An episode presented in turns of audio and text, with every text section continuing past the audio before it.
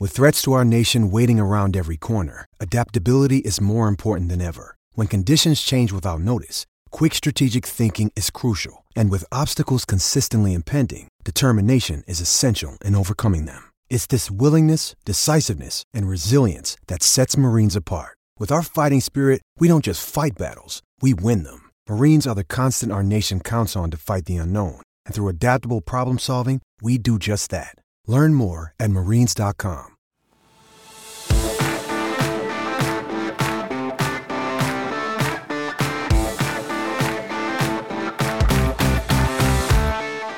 Welcome into the PFF NFL Daily. Today, discussing the Dolphins and their quarterback situation. Are they doing the right thing? It's all presented by DraftKings. While the holiday season may be winding down, the sports calendar is in full swing this week. From collegiate to professional sports, there's no shortage of action, and there's no better place to get in on all of this action than with DraftKings Sportsbook, America's top rated sportsbook app. To celebrate this year's college football playoffs, DraftKings is giving all new users the chance to bet on any semifinal team to win the championship at 100 to 1 odds. That's right, all you have to do is bet $1 on any semifinal team to win the championship, and if your team wins, you cash $100. Download the top rated DraftKings Sportsbook app now. Use the promo code PFF when you sign up to get 100 to 1 odds on any semifinal team to win it all. That's code PFF for new players to get a shot at $100 on any semifinal team this week for a limited time only at DraftKings Sportsbook. Must be 21 or older, New Jersey, Indiana, and Pennsylvania only. Restrictions apply. See DraftKings.com slash sportsbook for details. Gambling problem? Call 1-800-GAMBLER or in Indiana, 1-800-9-WITH-IT. All right, Sam. Dolphins, they're using Tua as a starter and Ryan Fitzpatrick as the closer. You love baseball. You love baseball analogies. That's what they're doing right now. That's what they did the other night against the Las Vegas Raiders, and it worked. Fitzpatrick comes off the bench and leads the Dolphins to the win. They're still in the playoff hunt. Fitzpatrick clearly playing better than Tua at this point. Are the Dolphins making the right move now, going back to Tua as the starter next week in a must win game? Yeah, I think so. I mean, the Dolphins are still juggling this long game with the fact that they're actually in playoff contention this season, probably fairly unexpectedly. So I, don't think it makes any sense. What's the point in going back to Ryan Fitzpatrick for the last week of the season to try and get to the postseason and then what, right? You keep him in there for the playoffs. You maybe make it a game, you then lose to the Chiefs. You know, unless you genuinely think Miami has a shot at winning a Super Bowl with Ryan Fitzpatrick as your quarterback right now, which feels like a stretch, I don't see the the downside in sticking with Tua. I think you Put him out there. He's your starting quarterback. He's the guy for the future. And, you know, if he comes unstuck, that's what Ryan Fitzpatrick is sitting there on the sideline, all too willing, ready, and eager to come in and fix. I don't buy this idea that you're somehow causing Tua irreparable damage by not forcing him to struggle through the the sticky situations he finds himself in. I think they're doing the they're doing a fine job. They're juggling this thing of unexpectedly being contenders now and actually trying to develop a quarterback for the long term.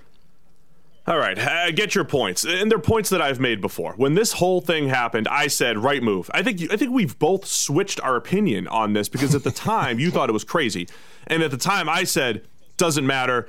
Do whatever's best for Tua. It's about Tua's development. If you think he's ready, he's ready, even if he's not playing as well as Fitz right now. And now I've completely changed my tune. I, I think you go and you try to win football games, and you try to win in the playoffs. You saw what that Dolphins offense was able to do just chucking it down the field to Mike Gesicki. And of course, the face mask turned 40 yard bomb by Fitz to, to set up the game winner for the Dolphins. The downfield passing attack, believe it or not, with the middle school armed Ryan Fitzpatrick is better than it is with Tua right now. And I think for the organization, you go and you try to win games because here's the other beauty of the way the Dolphins have built this team. Right now, as of today, they're in line to have the number three overall pick because of their wheeling and dealing and the Texans being terrible this year. So it's not like they're balancing, hey, let's get a good draft pick and be, like you can you can get this winning culture in Miami developed and built like Flores has start, done from the beginning. You just go out and win football games and oh by the way, you're not going to hurt your draft capital at all. So I think Fitzpatrick is the guy. I think he's the guy to actually at least compete in the playoffs. And it's not like the Dolphins play playoff games every week here. This is this is going to be a rarity for the Dolphins if they get in this year. Go and try to win and do it with Fitzpatrick. Figure out the Tua stuff after the fact. Yeah, thank you, Bill O'Brien, for that top five pick. The uh, the gift that keeps on giving. Um, the other thing I think though is I think the top five pick might be relevant and another reason to stick with Tua. And again, why have we why, why have we taken on each other's arguments throughout this? You are all about get more data points on your young quarterback. You don't want to you don't want to pull Tua now after the little we've seen from him. Throw Fitzpatrick out there for the rest of the season and then be confronted with an array of top five quarterbacks in a quarterback rich draft class and suddenly have to make that decision again, right?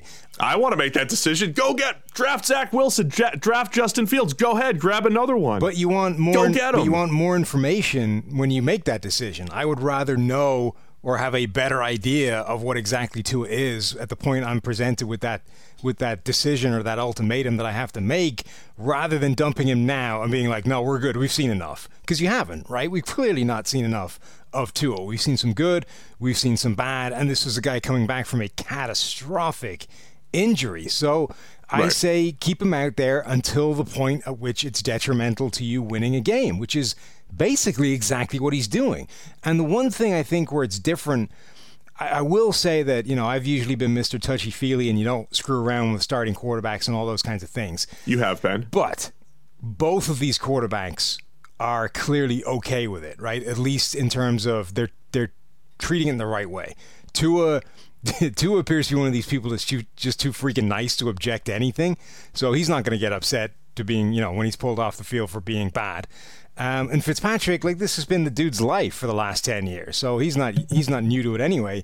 He takes a seat on the bench. He becomes Tua's biggest cheerleader, helps him out when he needs to. All these kinds of things.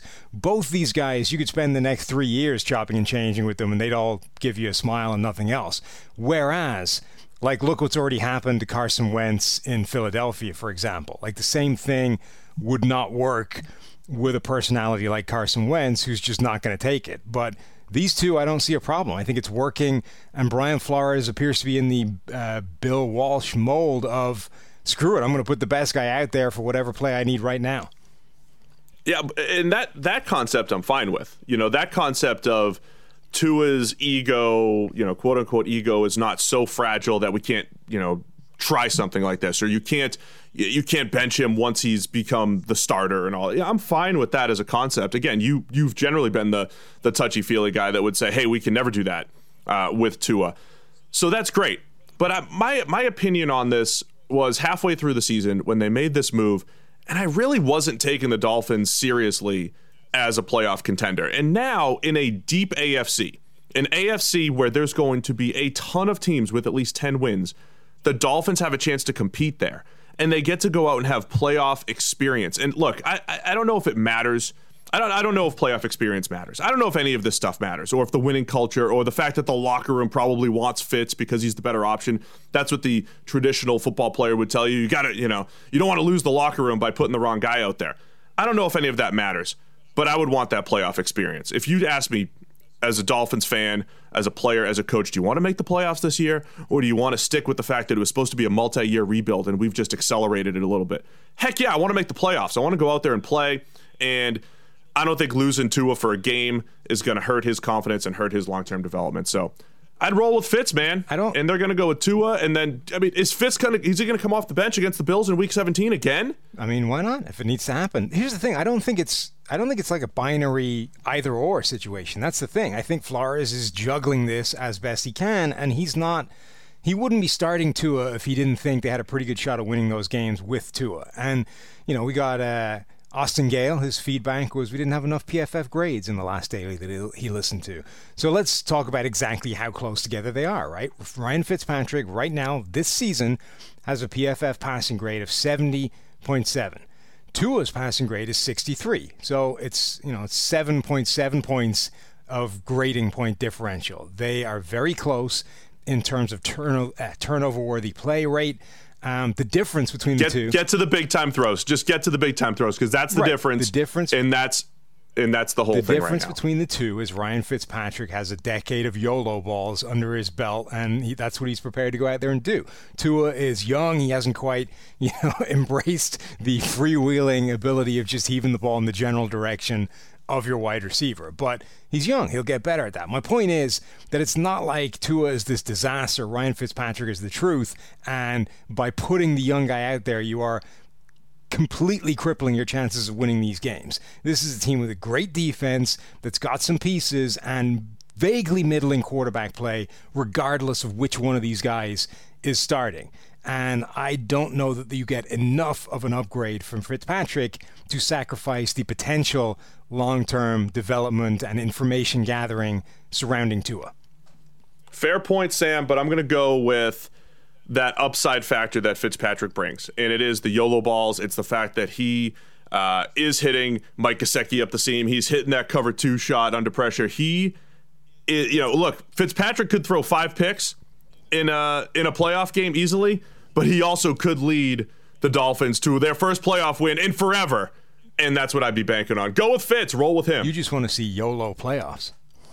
I do. I want to see YOLO in the playoffs, man. That was one of the best throws of all time. I don't care what anybody says. Getting his head ripped off, a cover two shot with 19 seconds left. Just give me more Fitz, former colleague over on the NBC Super Bowl preview show. Anyway, let us know what you think. Is it Ryan Fitzpatrick? Is it Tua? Or is it the baseball method, starter and closer?